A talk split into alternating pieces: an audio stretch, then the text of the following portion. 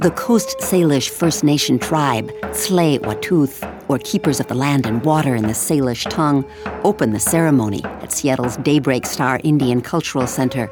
Tribes and First Nations from all over the Northwest, environmentalists, faith groups, and youth have come together in a historic launch to protect the Salish Sea from a proposed expansion of tar sands from Kinder Morgan's Trans Mountain Pipeline.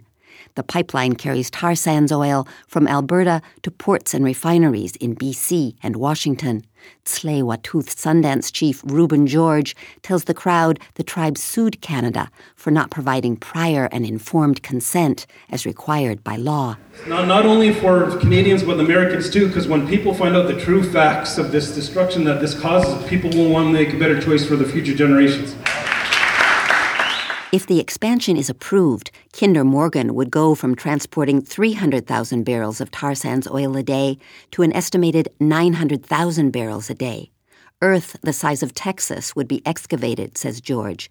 It takes two tons of earth to get one barrel of oil and three and a half barrels of water, he tells the crowd.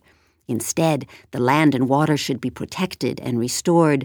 The Tsleil-Waututh First Nation are called the people of the inlet. Our lineage of where we come from is that water, for real. That's our, that's our story of creation. And I love my kids, they're here. I love them. And we want to make a difference and want to make a change, want to make something better and protect what we love. So it's easier for me to make a decision that I'm going to protect it.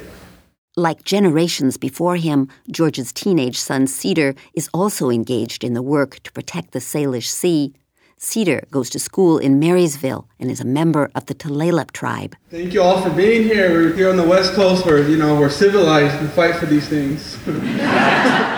it's a fight we're winning, he says, referring to the legal challenge launched by his father's tribe in British Columbia.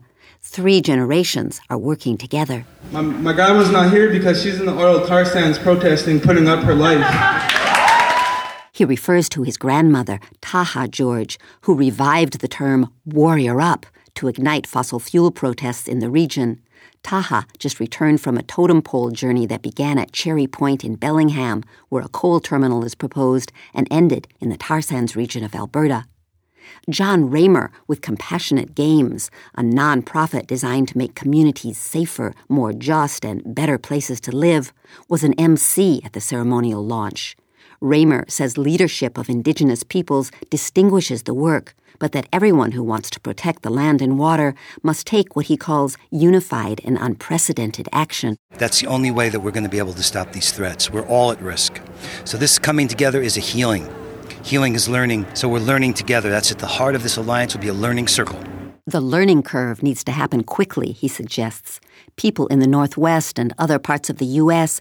don't understand the impact of tar sands or the drive behind Kinder Morgan's Trans Mountain Pipeline project. Richard Kinder, says Ramer, was once employed by Enron, the Texas oil giant that spiraled out of control a dozen years ago. Kinder and partner William Morgan purchased the liquid pipeline assets of Enron Enron Oil is now Kinder Morgan, he says, one of the largest publicly traded pipeline companies in North America. They want to triple the volume of that oil. They've got a lot of contracts to be fulfilled, money to be made here.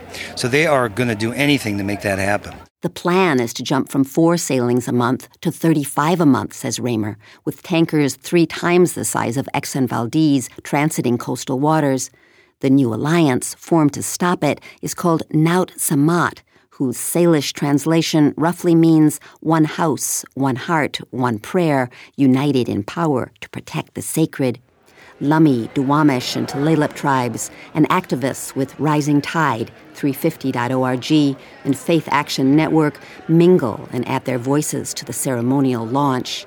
Abby Brockway was arrested last week for blocking oil train tracks at the Everett Delta train yard. There is no way we can fight money because they have more money and power. So I'm very interested in the people coming together.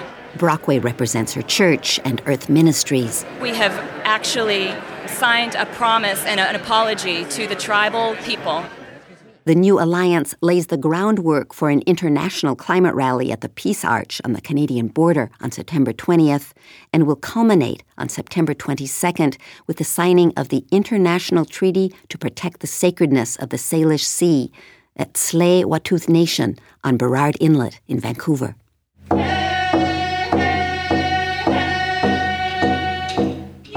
This story is brought to you with support from the Human Links Foundation, engineering by CJ Lazenby. From the studios of Jack Straw Productions, this is Martha Baskin.